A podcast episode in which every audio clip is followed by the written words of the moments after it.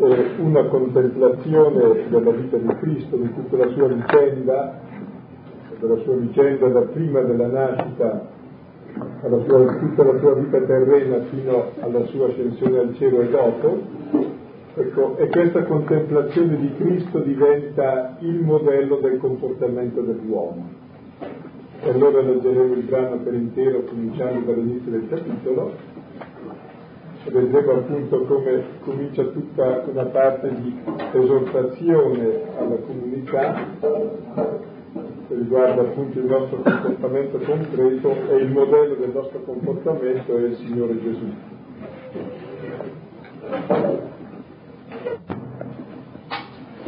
È un brano estremamente bello, intenso, cercheremo di gustarlo, chiediamo al Signore di poterlo comprendere, di poter entrare in pieno nel significato che offre e.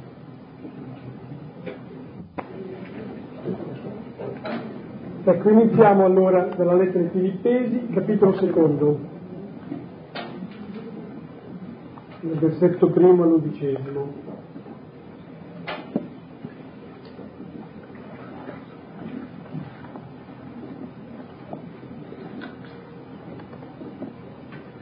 Se c'è pertanto qualche consolazione in Cristo, se c'è conforto derivante dalla carità, se c'è qualche comunione di spirito, se ci sono sentimenti di amore e di compassione, rendete piena la mia gioia con l'unione dei vostri spiriti, con la stessa carità, con i medesimi sentimenti. Non fate nulla per spirito di rivalità o per vanagloria ma ciascuno di voi con tutta umiltà consideri gli altri superiori a se stesso, senza cercare il proprio interesse, ma anzi proprio quello degli altri.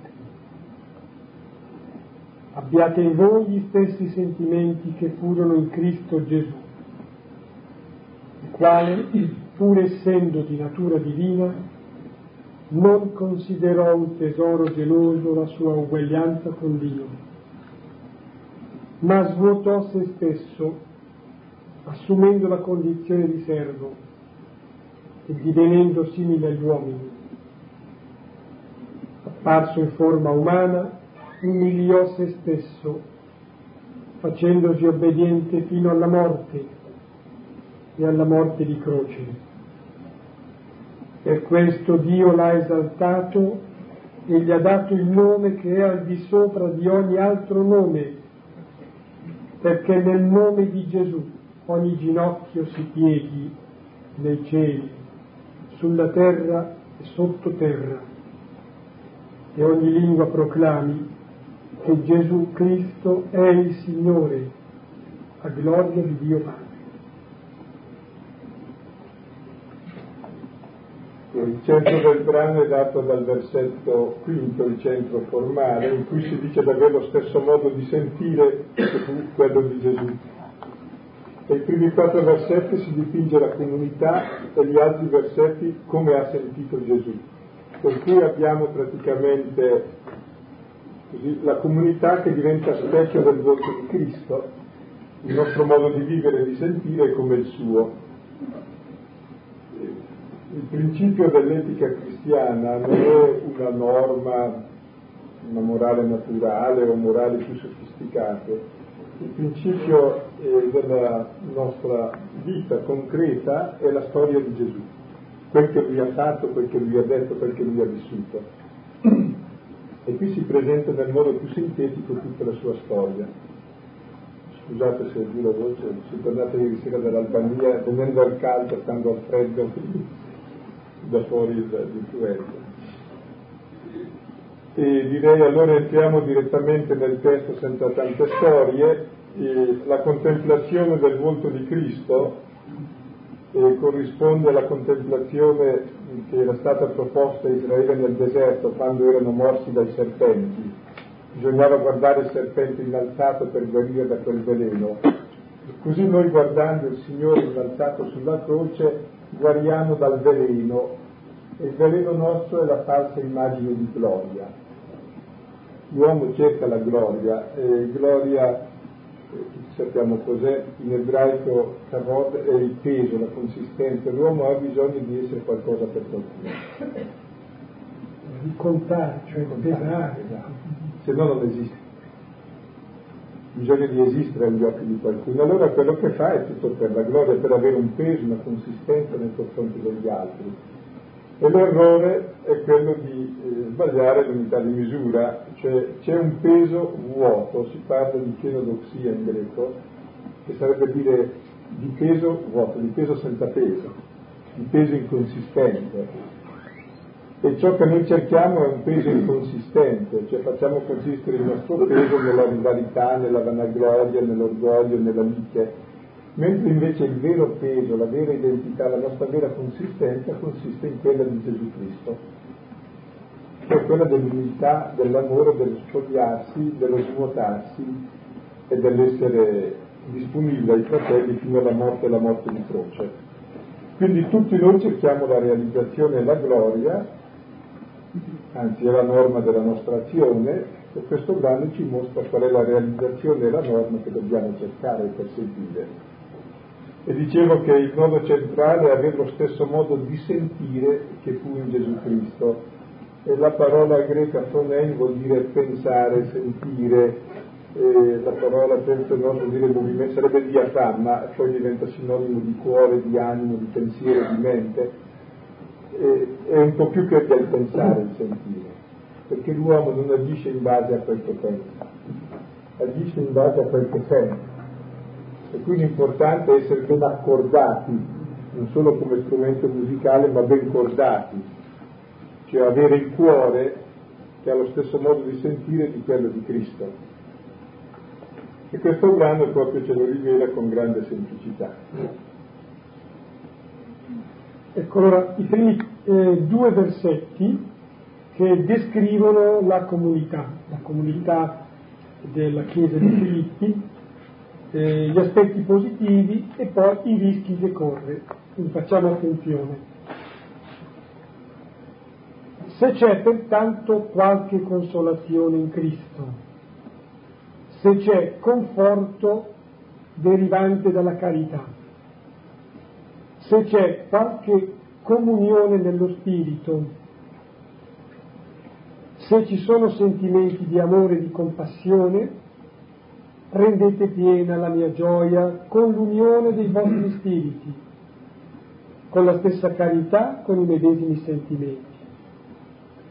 Nulla fate per spirito di rivalità o per vanagloria, ma ciascuno di voi con tutta umiltà consideri gli altri superiori a se stesso, senza cercare proprio interesse, ma anzi proprio quello degli altri. Allora fermiamoci a considerare un po' le singole parole. Il primo versetto ci descrive le caratteristiche di fondo della comunità. La prima caratteristica è la consolazione in Cristo, in greco c'è una parola, paracaleo, che vuol dire chiamare vicino, e la parola paraclito deriva da questo. Cioè il primo aspetto della comunità è quello che l'essere in Cristo fa sì che non siamo più soli. La consolazione vuol dire non essere soli. Il primo aspetto della comunità è la vittoria sulla solitudine. Il nostro essere in Cristo fa sì che ormai non siamo più divisi gli uni dagli altri, accusantici gli uni gli altri, ma siamo realmente non più soli, uniti. Noi siamo abituati a dire che l'inferno è l'altro, ecco, l'altro è la consolazione, ciò che ti impedisce di essere solo, con tutto ciò che comporta la consolazione. Cioè l'uomo è fatto per essere relazione, se è solo è morto. Allora il primo senso della comunità è proprio questo, non essere più soli. Questo è perché siamo insieme. Ecco, non è uno stare insieme qualunque, eh, siamo insieme nella nostra verità, nella nostra verità di figli, cioè il battesimo ci mette in Cristo. Questo essere in Cristo fa sì che non siamo più soli, cioè nasce la comunità. Secondo aspetto della comunità è che c'è il conforto nell'amore.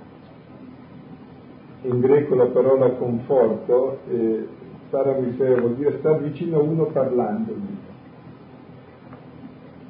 E quindi gli dà il coraggio, ma per incoraggiare uno. Quindi il secondo aspetto della comunità è che siamo vicini e ci diamo coraggio l'un l'altro, che ognuno ha la forza dell'altro. Quando si è insieme, proprio l'altro è il tuo incoraggiamento, è la tua forza, ed è la forza dell'amore. Che ognuno ha la forza dell'altro. Poi ci torniamo su perché sono cose molto ricche il terzo aspetto è che c'è la comunione nello spirito, cioè c'è lo stesso unico spirito, lo spirito della vita. Noi credenti abbiamo un'unica vita, la nostra vita è quella del figlio, è l'amore tra il Padre, il Figlio e lo Spirito Santo, è la comunione questa dello Spirito. Circola in noi lo stesso sangue. Per questo appunto non siamo più soli, per questo abbiamo il coraggio e il conforto nell'amore, e il risultato poi è che nella comunità domina l'affetto e la compassione. In greco si usano due parole molto belle, che sono la splanche e sono le viscere e l'utero. C'è quindi l'atteggiamento poi di sentimento reciproco che c'è all'interno della comunità, dato che c'è questa consolazione, questo conforto e questa comunione, e di accettazione assoluta dell'altro come vedete in un versetto è dato il ritratto della comunità cristiana, che è così non perché siamo bravi, ma perché siamo in Cristo. Cioè questo è un dono, non è che noi facendo i bravi riusciamo ad avere questa consolazione in Cristo, questa comunione, questa fede, questa compassione, ma se realmente sono in Cristo non sono solo, per me l'altro è fratello. Se realmente sono in Cristo l'altro per me è coraggio, non è il nemico da cui difendermi, è la mia forza. Allora perché? Perché realmente abbiamo una comunione, abbiamo in comune lo stesso Spirito Santo.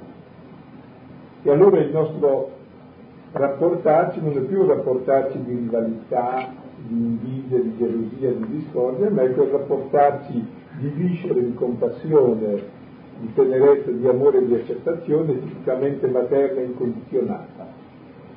E come vedete in un piccolo versetto direi sono dati tutti gli elementi fondamentali della comunità cristiana.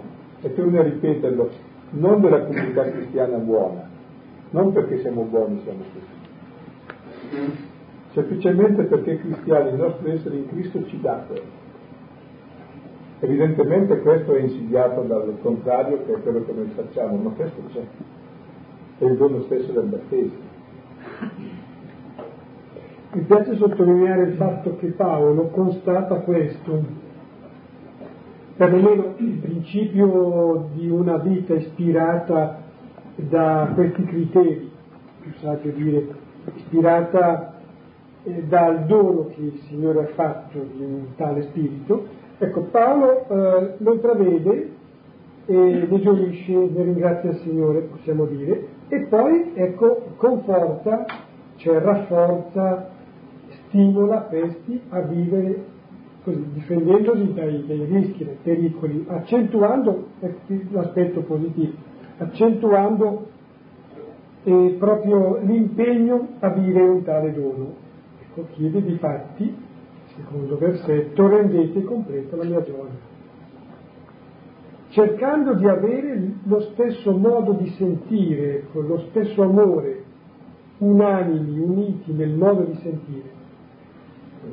È interessante, allora queste cose ci sono ma non sono mai complete e allora c'è un imperativo, cioè rendete, non è voi rendete, voi dovete rendere, complete la mia gioia. Cioè è un imperativo morale, questo crescere, perché la vita spirituale o cresce o diminuisce, quindi è un vero imperativo quello di crescere.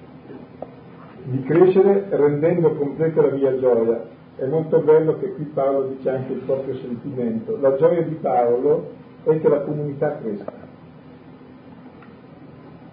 Cioè il bene dell'altro dà gioia a me.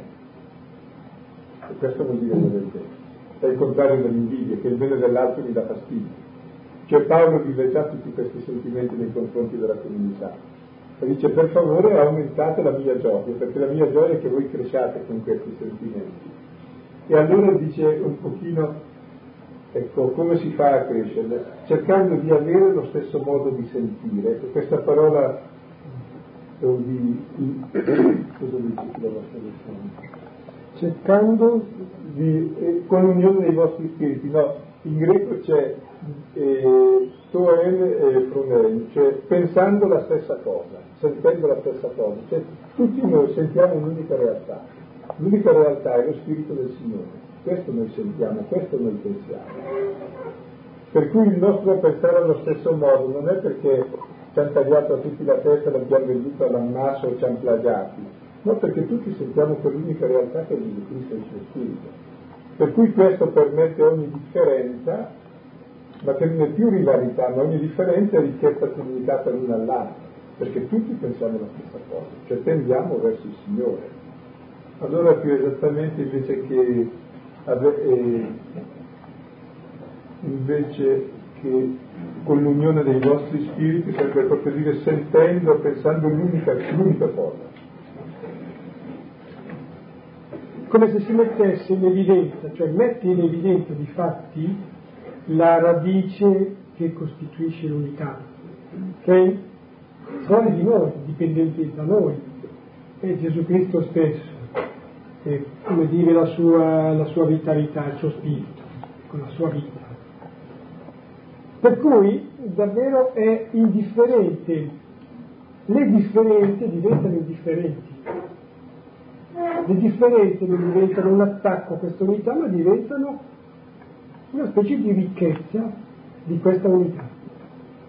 Non è appunto un'unità, una specie di monolitismo, un, un, sentire superficiale a livello proprio per dire di pensare, di, so, di cantare, o di opinioni, stile di vita.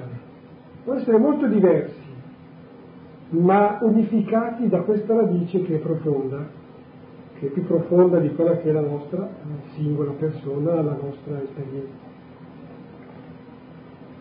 In concreto questo fa sì che abbiamo lo stesso amore, abbiamo tutti un unico amore, l'amore è lo Spirito Santo incluso nei nostri cuori ed è il principio della vita di noi tutti. Per questo dice diventiamo tutti eh, psichici in greco, dice con i medesimi, con i medesimi sentimenti, sono espressioni difficili da tradurre, cioè abbiamo la stessa psiche, la psiche di l'uno si combina bene con quella dell'altro, perché c'è questo amore che ci unisce. E appunto tutti siamo nella stessa tensione verso l'unica realtà. Ecco, questo è come deve essere. Allora, il versetto terzo dice... Nulla fate per rivalità, non fate nulla per spirito di rivalità o vanagloria. Ma ciascuno di voi con tutta umiltà consideri gli altri superiori a se stesso, senza cercare il proprio interesse, ma anzi proprio quello degli altri. Il nemico di questo spirito è la rivalità, in greco c'è una parola che vuol dire il salario, quello che mi spetta. Ognuno cerca il suo interesse, quello che gli spetta, e quello che mi spetta mi divide dall'altro, che litighiamo per, per il nostro interesse. Quindi non agite mai per interesse, per rivalità. E non agite per vanagloria. Che cos'è che mi spetta a me? La gloria. Ognuno cerca la sua consistenza, cerca il proprio io. Ma questa è vana, cioè vuota perché ti mostrerà appunto subito dopo come la gloria vera, quella piena, è quella non di chi cerca il proprio interesse, ma è quella di Cristo che svuota se stesso e ama fino alla fine. E la vera malattia dell'uomo è il concetto di gloria, che vuol dire il concetto di Dio e di uomo che è l'immagine di Dio. E infatti il concetto del nostro, della nostra gloria è quella di Gesù che ci dice che ha uno spirito di tapino, qui dice in tutta umiltà, no? In tutta umiltà, ecco, quello spirito di chi si fa piccolo, il tapino è il piccolo, amatevi gli uni gli altri stimando gli altri superiori a voi stessi. L'amore vuol dire stimare l'altro superiore a sé, se no non lo ami. E mettere l'altro al centro. E l'altro conta più di te. Decentrare. Un amore con disprezzo non esiste, un amore senza stima non esiste, non è amore. L'altro vale più di te. Quello che ha fatto Dio quando lui ci ha amato ha dato la sua vita per noi, la nostra vita vale più della sua. Allora cessa la concorrenza, la rivalità e la concorrenza, non è circa questo o quest'altro, ma è circa la vita. Perché è dichiarato che l'altro è più vostro, non c'è più concorrenza. E come vedete qui è in, è in, gioco il concetto di gloria, cioè la vera realizzazione dell'uomo non è il porsi al primo posto, ma il porsi all'ultimo posto. Perché la grandezza dell'amore non è dominare tutti, ma è servire tutti. L'amore lascia spazio all'altro, cioè si svuota. Mentre l'egoismo riempie e invade tutto, e non c'è più respiro per nessuno e soffoca tutto, l'amore si restringe, la caratteristica è fittizia, dice gli ebrei, si restringe al minimo e lascia tutto lo spazio all'altro, è accogliente. San Francesco d'Assisi aveva scoperto questo, cioè, non dico solo lui, ma lui l'ha evidenziato proprio anche chiedendo che poi quelli che si sono consociati con lui in un certo stile vivessero la minorità, l'essere piccoli, cioè fratelli piccoli. Poi è stato ripreso ancora, dico, per quanti hanno seguito l'indirizzo di Charles de Foucault, i piccoli fratelli.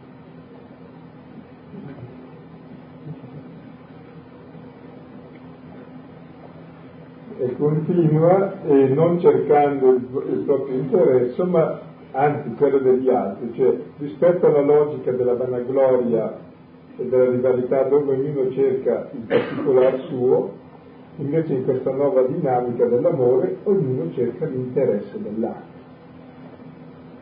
Quindi correggere il testo, correggere soprattutto quello che sta sotto, non è che si deve senza cercare il proprio interesse ma anche quello degli altri, cioè prima il comuniamo, siamo un negoziato.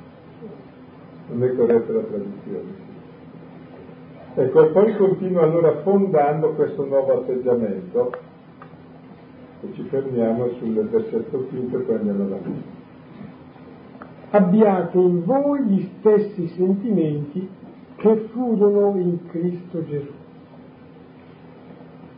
allora chiaramente Paolo, eh, quando dice queste cose della comunità, dice questo qui è proprio il vostro essere in Cristo, ma siccome dovete crescere e arrivare alla perfezione, allora vi presento davvero come è Cristo, vi faccio un quadro riassuntivo di tutto il suo cammino. E allora questo viene a essere il cammino di ogni credente, il cammino di ogni uomo. E dicevo che in questo cammino di Cristo è in gioco soprattutto il concetto di gloria, che vuol dire il concetto di uomo. Gesù ci presenta l'uomo nuovo, l'uomo libero, l'uomo immagine di Dio. Quindi ogni uomo che si vuole realizzare passa attraverso questo cammino. Dicendo abbiate, come dire, chiedete allora, perché non è che possa, dice, vabbè, ho capito, e allora a modo di Gesù Cristo, seguendo l'esempio di Gesù Cristo, realizzo anch'io un certo stile di vita, una certa prospettiva, una certa filosofia di vita. Poi da domandare come dono perché questo sentimento, questo sentire profondo è proprio l'assetto, la struttura, eh, direi sì, la struttura fondamentale della persona. Allora, con soggetto Cristo Gesù, l'assetto sesto, quale, pur essendo di natura divina, non considerò tesoro geloso la sua uguaglianza con Dio eh, di Gesù si dice innanzitutto che è di natura divina, che in greco è nella forma di Dio, cioè lui realmente è nella gloria piena. E la gloria piena di Dio, la spiegherà dopo in cosa consiste, innanzitutto non è oggetto di rapina. Vi ricordate che Adamo eh, ra- rapì la sua eguaglianza con Dio, per lui l'eguaglianza con Dio, la dignità è qualcosa da, da rapire, da possedere, è un arpagone, in greco c'è proprio la parola arpato, è il bottino che uno ruba. e con la sua forma, perché la forma di Dio non è qualcosa da tenere gelosamente come un destino, perché la forma di Dio che è l'amore è esattamente l'opposto, per cui il suo essere uguale a Dio si manifesterà nel modo opposto a quello che ha fatto Adamo. E lo spiega al versetto settimo qual è il cammino di Dio e la gloria di Dio. Ma spogliò, meglio, svuotò se stesso, assumendo la condizione di servo e divenendo simile agli uomini. Apparso in forma umana, umiliò se stesso, facendosi obbediente fino alla morte e alla morte di croce. Ecco, qui si rivela che cos'è la gloria di Dio che è amore. La prima caratteristica di Dio che è amore è che si svuota. E qui si spogliò, e spogliarsi è poco, spogliarsi è l'esterno, svuotarsi è l'interno. Cioè l'amore cede tutto lo spazio all'altro, accoglie l'altro, non occupa posto, è pure accogliente. Quindi la prima manifestazione dell'amore è il vuoto, come la prima manifestazione dell'egoismo è riempire tutto, come il cane che occupano tutte le posizioni, questo è mio, perché così l'egoista occupa tutte le posizioni con i suoi odori, le sue presenze. Se l'amore è discreto e lascia il posto all'altro, si svuota. E prende la forma dello schiavo, dice il greco, noi siamo schiavi, schiavi del peccato, e l'amore consiste nel prendere la forma dell'altro. Chi ama diventa come colui che è amato, si identifica con lui. Ecco che Dio la sua gloria la fa consistere nell'identificarsi con noi. Quindi non nel distinguersi. Mentre l'egoismo vuol distinguersi dall'altro e affermarsi sull'altro, la prima gloria di Dio è che prima di tutto si svuota e poi si identifica con l'altro. E la terza è che si trova in tutto simile nell'apparenza e nella realtà ogni uomo, ma non basta. Si fece più piccolo, si fece capito. eh, guardate tutte le, le, caratteristiche dell'amore, svuotarsi, assumere la forma dell'altro, farsi più piccolo e poi dice farsi obbediente. La parola obbediente in greco è ipopò, vuol dire ascoltare stando sotto, si fa sottomesso. L'amore è sottomissione, non è dominio, è servizio. È andare incontro al desiderio dell'altro e non solo per un momento, fino alla morte, cioè tutta la vita a servizio. La vita di Gesù è un servizio, è un'obbedienza all'uomo. E non una morte qualunque, alla morte di croce, cioè un servizio che arriva fino al degrado più infamante, senza preoccuparsi, perché ci trova sulla croce, si adatta ad andare anche sulla croce. Ci viene scritto allora qui tutto l'itinerario del figlio di Dio che e Dio dall'eternità entra nella storia, si rivela nella storia come Dio proprio in un modo opposto a quello che noi pensavamo essere Dio. E così ci rivela il concetto di gloria. La nostra gloria sarà essere come Dio, e Dio è così. Tra l'altro sorprende una cosa perché ehm, noi immediatamente, umanamente parlando, penseremmo che qui c'è una specie di nascondimento, no? dal fulgore sarebbe un po' la liturgia ambrosiana che è sempre molto ridondante negli aggettivi, eh, dal fulgore della luce eterna all'opacità di una situazione umana. Mentre correttamente, dal punto di vista della parola, della scrittura, questa è la rivelazione. Noi pensiamo che la rivelazione sia la manifestazione per cui appunto traspare la luce profonda, accecante che è Dio, eh, traspare la sua gloria intesa come qualcosa che ci incanta, frastornante. Invece no, proprio la sua manifestazione, la sua rivelazione è questo sparire, poco alla volta rimpicciolirsi, sparire, svuotarsi, farsi piccolo, anzi più piccolo, anzi obbediente, non appena obbediente per un momento ma per tutta la vita, fino in fondo attraverso il supplizio della croce dello schiavo. Questa è la rivelazione di Dio.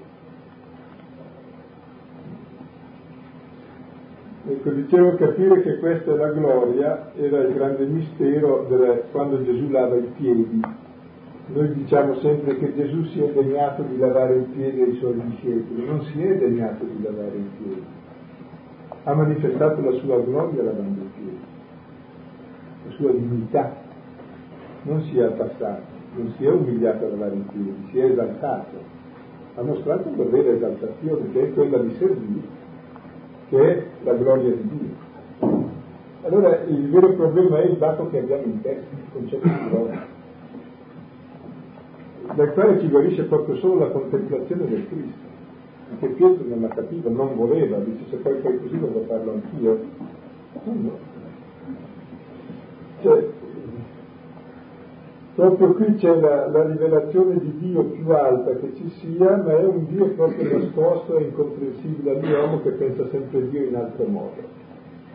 Ecco, non, non pensa a un Dio che si svuota, che lascia tutto il posto all'uomo, che lascia tutta la libertà, che cede tutto all'uomo, a un Dio che assume la forma dello schiavo, diventa come l'altro, a un Dio che non si accontenta di diventare come l'altro, ma diventa più piccolo dell'altro, che l'amore si fa più piccolo, si fa servo, e quindi lo serve, lo serve tutta la vita, lo serve fino alla morte, fino alla morte di croce. Questa è la storia della gloria. Per cui chi cerca la gloria cerca questo. Perché questa è la vera gloria. È la vera realizzazione dell'uomo, è l'uomo libero dall'egoismo, è l'uomo immagine di Dio.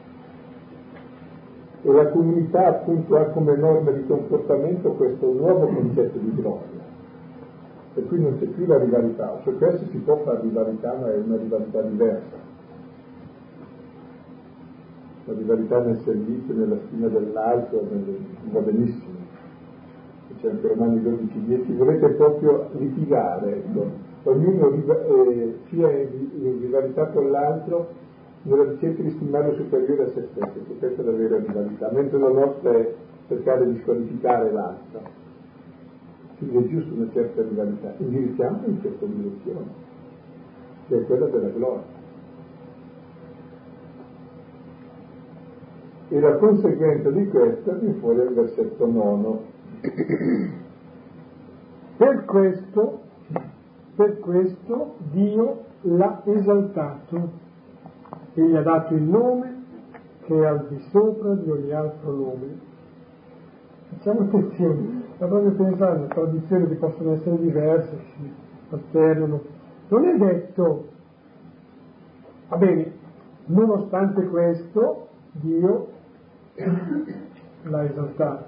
Non è detto fu così, è successo così, ma poi è detto semplicemente per questo Dio l'ha esaltato, gli ha dato il nome che al di sopra di ogni altro nome. L'ha esaltato perché la vera altezza è questa, è l'altezza di Dio che è amore. E allora riceve come dono il nome, il nome è Dio, il nome sopra ogni altro nome. Proprio per questo Dio.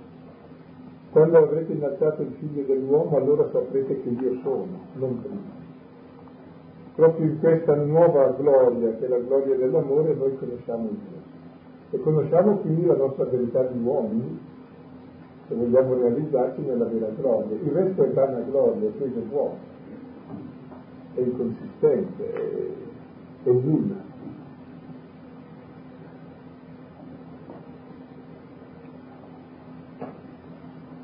Adesso concludiamo il versetto decimo, perché nel nome di Gesù ogni ginocchio si pieghi nei cieli, sulla terra e sottoterra, e ogni lingua proclami che Gesù Cristo è il Signore, a gloria di Dio Padre. Ecco, nel nome di Gesù ogni ginocchio si pieghi, questo nome, questa persona di Gesù che ti ha rivelato la gloria di Dio viene a essere la critica di ogni idolo cioè non c'è altro Dio al di fuori di questo. in cielo, sotto il cielo, sulla terra e sottoterra. E questa immagine di un Dio crocifisso è la critica fondamentale ad ogni religione, ad ogni altra immagine di Dio. E ogni di noi si fiera. La forza del cristianesimo, anche dal punto di vista così della, eh, di ciò che farà sì che tutte le religioni andranno a Cristo, è questa irriducibilità della croce a qualunque religione. È lì che si spiegherà ogni noi. Davanti all'unità di Dio, davanti alla piccolezza estrema di Dio, davanti alla croce. Non davanti al potere, non davanti ai grandi ragionamenti, davanti... ma qui sì. Viene distrutta ogni, ogni religione come ce la inventiamo noi o purificata. Ogni lingua confesserà che Signore è Gesù. Il Signore, il Figlio, Dio è questo uomo, non un altro. Quel Dio che nessuno aveva mai visto. Questa è gloria di Dio Padre, perché Lui è il Figlio e di Lui anche noi siamo figli, ci ha assorbito ormai nella Trinità. E questa inversione non l'avevo notata immediatamente, non tanto Gesù Cristo è il Signore, ma Signore è Gesù Cristo. Sottolineare questo, perché noi siamo abituati a dire che Gesù Cristo è il Signore, anzi un gran Signore padrone del cielo e della terra. Invece dire che Signore, Dio è Gesù Cristo, cioè questo povero Cristo, vuol dire esattamente il contrario. Non so se intuito, ma dire che Gesù è Dio vuol dire che Gesù non sappiamo chi è, ma Dio sappiamo chi è. Ha fatto il cielo e la terra, è sempre stato bene, starà sempre bene, eccetera. Se invece dico che Dio è Gesù, vuol dire Dio non so chi è la X, chi è? È questione Gesù che la incrocia, questo è Dio. Quindi l'inversione del predicato soggetto, che è molto importante, perché il predicato è ciò che sai, il soggetto è l'incognita. Quindi l'incognita è Dio, Dio nessuno lo conosce. Il predicato è Gesù, conosciamo Dio proprio vedendo Lui. E allora, tradotto in termini indicativi, tu mi chiedi ma chi è Dio, com'è Dio? Il mio Dio è, ecco guarda, eccolo lì, come quello lì in croce, quello lì è Dio.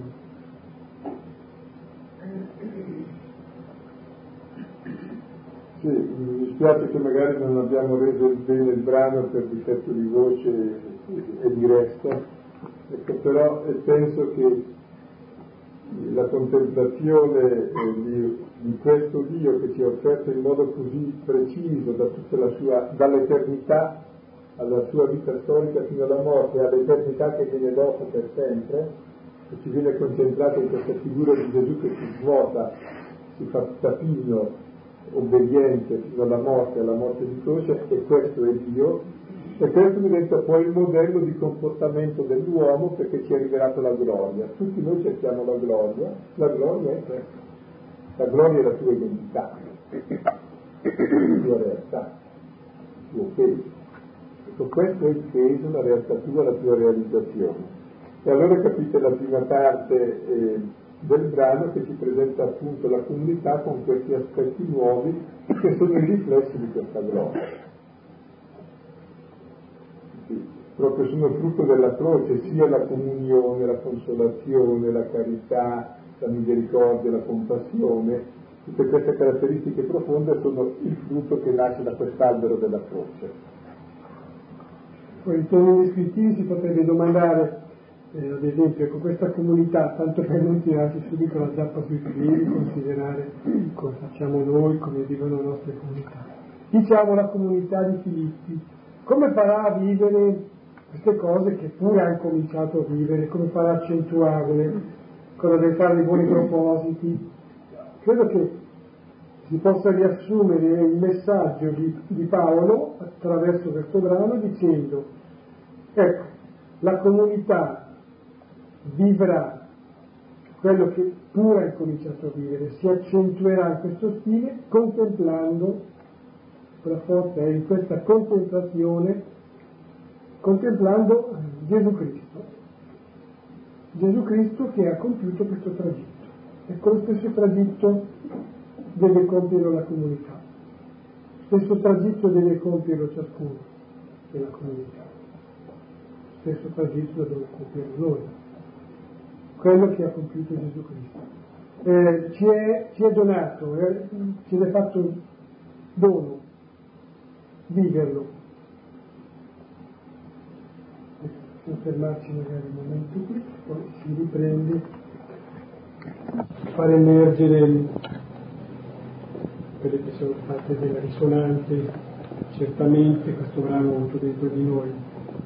Appunto, con semplicità comunicare ciò che ti ha colpito, ciò che particolarmente eh, ti ha colpito, ti è sembrato valido, caldo, confortante, oppure stimolante, ecco, svegliato, c'è una scossa.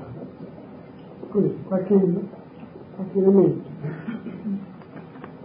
Pensavo ascoltando una meraviglia di questo brano di come quando cammino, cammino e di come viviamo appunto della logica umana che è così che si pensa di essere delle brave persone, no? Oggi si tiene la cultura, si tengono i soldi, cioè prima ci sono sei gradi e poi magari qualche cosa sbagliata. E questo Dio che invece vuota se stesso, la sua onnipotenza, la sua onniscienza, e, e, e si fa tappino è qualcosa di non invito, invito a usare grandi cose che fanno cioè essere simili a lui quindi ci vuole la sua grazia anche la sua integrità non ci crede che questo è possibile. Io lo trovo molto stimolante. Comunque grande, perché lui ha grande stima di noi, porta in panno in mano e vuole condividere tutto, stesso, purtroppo noi. Però ci invita a fare questo piccolo cammino, fate questo questo guardarci e essere buoni veramente, che siamo, siamo,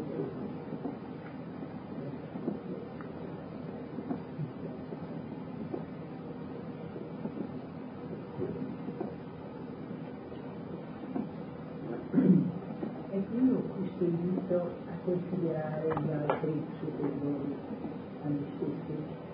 Eh, trovo difficile in certi casi eh, lo accetterei se eh, si intendere nel senso che i bisogni di questo mio prossimo sono superiori ai miei, se no mi riesce difficile considerare ogni persona superiore a me stessa. È una cosa difficile interpretare, come si può interpretare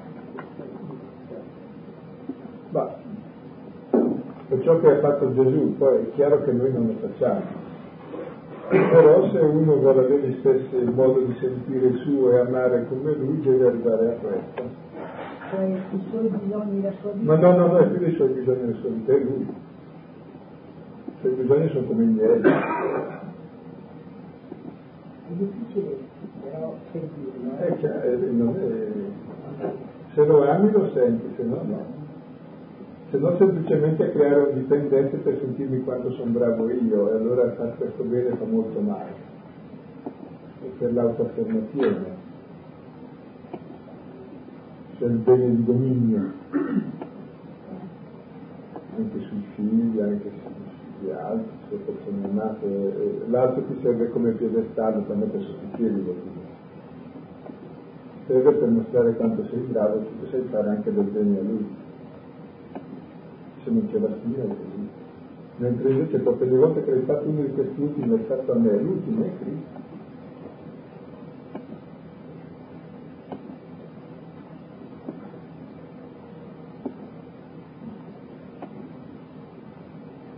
Ricordo, lo posso dire perché c'è amico che viene a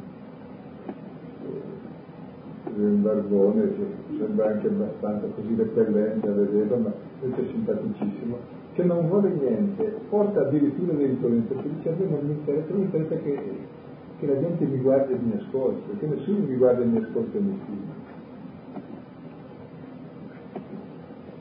Non è che mi interessino le cose. Infatti è vero, è quel che vuole ogni persona.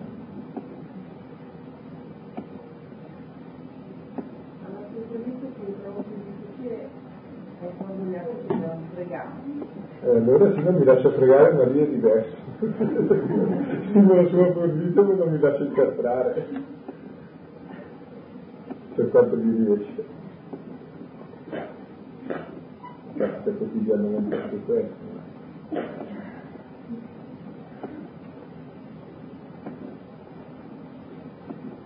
Magari facendo diversi sensi di colpa,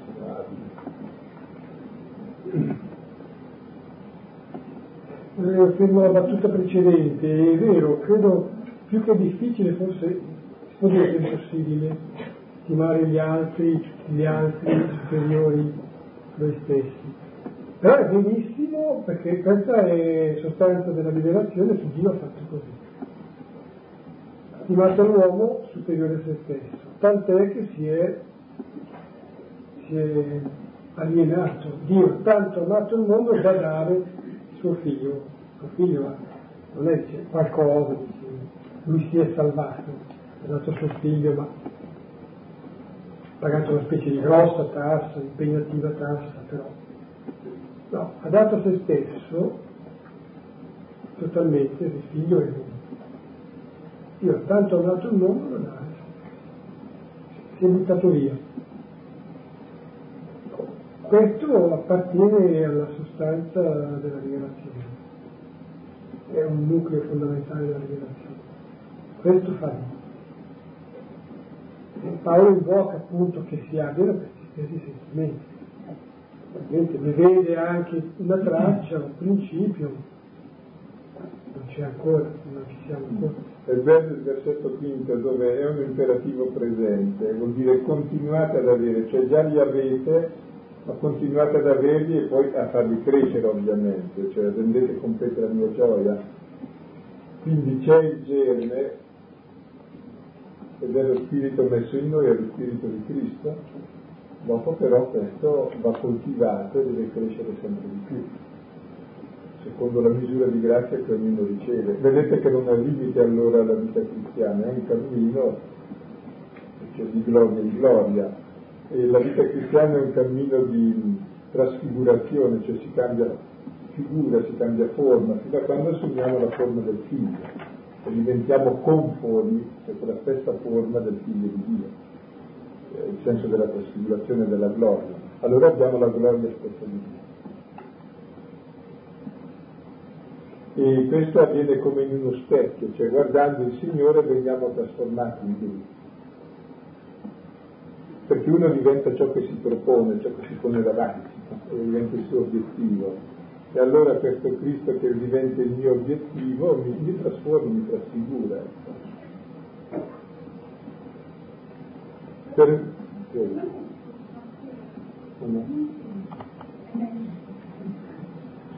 Per me il problema è il concetto di gloria sempre, cioè capire la vera gloria che è quella del figlio.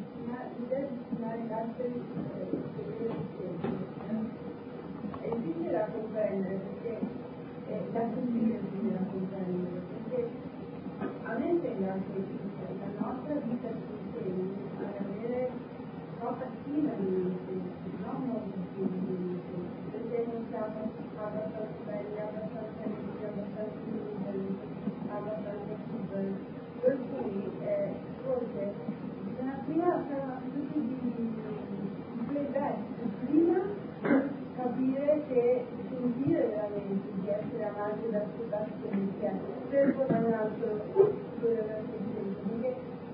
io quello che trovo difficile è continuare a recarsi le proprie ferite, smettere di recarsi le proprie ferite e quindi non è il concetto di quello, allora non si capisce cosa vuol dire perdere la propria vita quando si dice perdere la propria vita per uno vengono indicate la teoria mentre dei movimenti. E, e forse io capisco allora di cosa consiste la preghiera, perché mi detto prima, ci sono concetti a cui uno riesce ad arrivare con gli intelligenti, però il problema è riuscire a sentire queste cose, perché è, quasi un istinto spiegare di notte di giorni piccoli, perché tu pensi gente come Santa Francesco, non so, come i venti modelli, come la Vedeva, anche il più invitato spiega di notte, quindi significa che è un istinto spontaneo. Il problema è che queste cose non si riesce a sentire con questa coscienza.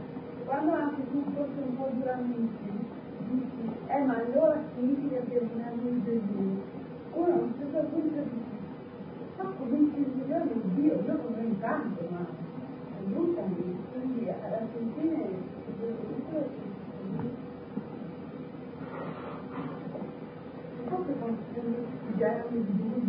No, no, no è vero, cioè se, uno, non ha stima di sé non ce l'ha dall'altro, cioè ami l'altro come te stesso. Se allora amo io, se amo me stesso nella mia verità e la mia verità è la gloria di Dio, che Dio è morto per me e mi stima infinitamente, allora ho la stessa stima per l'altro. Sì. Poi perché chi ama si dimentica di sé, l'amore è dimenticarsi di sé. Ricordarsi dell'altro. Come fa Dio? E conta l'altro. Perché un buon modello molto femminile. Eh.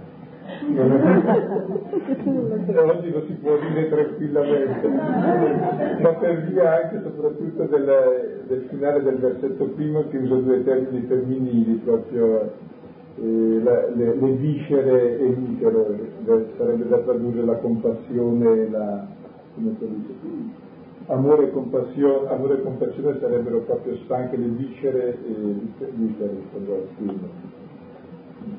questa qualità fondamentale di Dio, che è materna. Ma stuzzicato da Letizia, è poi persona che ha appena parlato, stavo pensando, in effetti è vero, sembrerebbe che si dia questa sequenza dal punto di vista psicologico, che uno deve riuscire ad avere una certa buona stima di se stesso. Poi si potrà parlare magari che debba avere una stima moderata di sé avendo una grande stima degli altri. Verissimo tutto questo. E mia impressione però che chi non ha una stima di se stesso soffre perché non ha una buona stima di se stesso, tutto sommato forse sotto sotto ha una certa, una certa pretesa circa se stesso e ora si sente inadeguato rispetto alla pretesa che ha. Non lo so, se, se riesco a chiarire, ma mi giudico male perché vorrei essere di più, insomma in fondo eh, c'è sotto ancora qualcosa che assomiglia a una specie di orgoglio.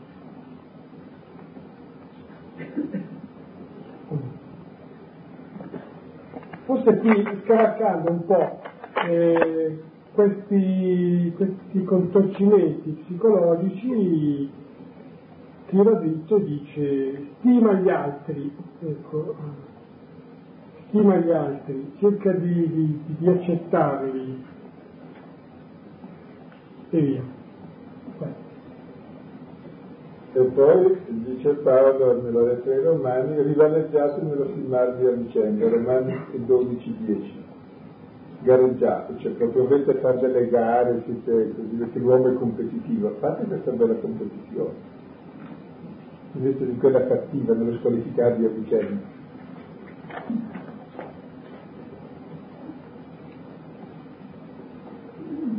E penso che la stima sia la qualità più grossa che tu puoi avere nei rapporti con una persona, cioè stimare.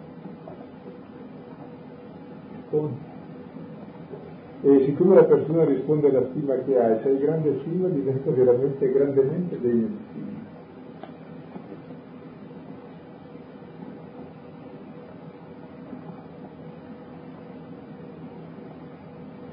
deve avere anche una grande stima di sé, essere figli di Dio non è, non è poca cosa. Eh. Voglio Gesù. Devi fare una carogna, ci sei una carogna, lo diventa. Percosse e bastoni non fanno i bimbi buoni.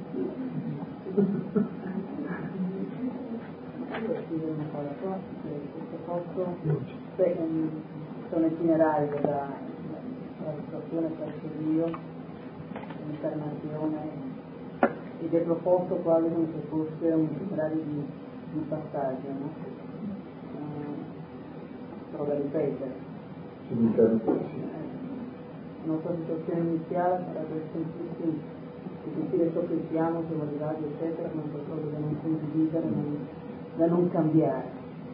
Questo sono fiducia. Quando si cerca di cambiare, eh, diventando anche l'ultimo, sempre dare queste cose che sono fuori da questi dettagli. E qui prima di rispondere alla domanda, eh, eh, Paolo si è fatto lui l'inno, se no prima di lui, e propone l'atteggiamento di Dio, in concreto di Gesù come Dio, già da sempre, come il contrario di quello di Adamo. Cioè l'uomo, Adamo, ha una falsa immagine di Dio e Gesù ce la rivela. Allora la prima cosa che Adamo rubò, questo invece la sua uguaglianza con Dio non la ruba, ce l'ha in dono. Poi questa uguaglianza con Dio non consiste nel gonfiarsi, ma nello svuotarsi. Poi non consiste nell'esaltazione a diventare chissà che cosa, né nell'assumere la forma di schiavo. E quindi rifà praticamente la controstoria di Adamo, che rivela la gloria di Dio. Poi evidentemente il nostro cammino non è quello di essere dell'eternità a incarnarci, ma proprio i sentimenti che ebbe, cioè non stimare come oggetto di rapina, ma come dono la mia dignità di figlio di Dio. Questa dignità si svela non nel crescere, nel gonfiarsi come la rana, ma nello svuotarsi per lasciare posto agli altri, nell'assumere la forma degli altri, nel non distinguersi, nel farsi piccolo, nel servire, nel servire tutta la vita fino alla morte, la morte di croce. Questa è la gloria di Dio. Ed è appunto il cammino che Gesù è venuto a mostrarci, è il cammino del nome, che al di sopra di ogni nome, e ogni ginocchio si piega. Per cui è poi la libertà dell'uomo. L'uomo finalmente è liberato dal male, ha il nome, ha la gloria. Prima ha la chenodoxia, la gloria vuota, il peso vuoto, così ha la plerodoxia, la gloria piena di Dio, e l'uomo è realmente libero e pieno perché è immagine di Dio che è amore. Quindi è tutto un cammino positivo che viene proposto. Ed è proprio la nostra trasfigurazione nel figlio, a gloria di Dio Padre. La gloria del Padre e del Figlio, la gloria del Figlio e del Padre. Ed è bello vedere che questo è il principio dell'etica cristiana, cioè non abbiamo dei teoremi, delle norme, delle leggi, ma è il volto di Gesù. Ci fa vedere ciò che piace a Dio, ciò che piace al Padre, e poi lo Spirito in noi ce lo testimonia. La parola però ci dà un tratto oggettivo, e qui direi è il profilo di, di Cristo. Scusa, non ho risposto alla domanda perché l'ho dimenticato.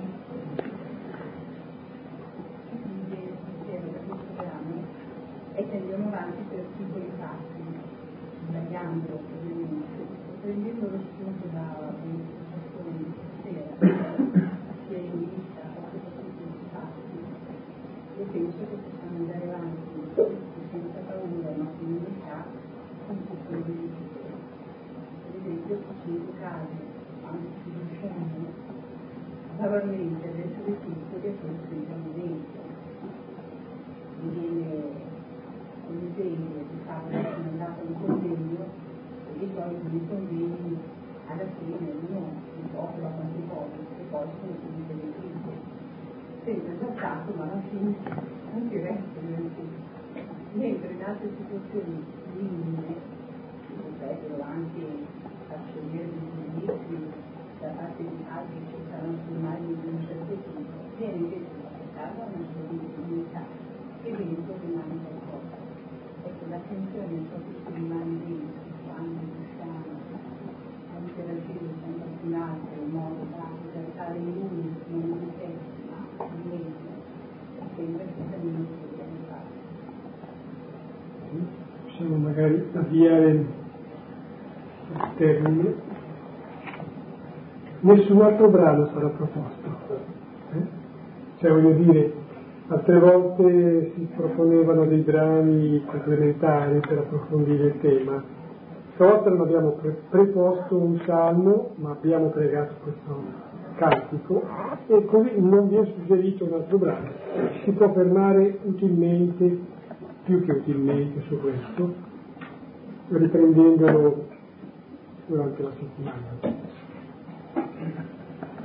Concludiamo con il Padre nostro, chiedendo al Signore di comprendere, di avere lo stesso modo di sentire.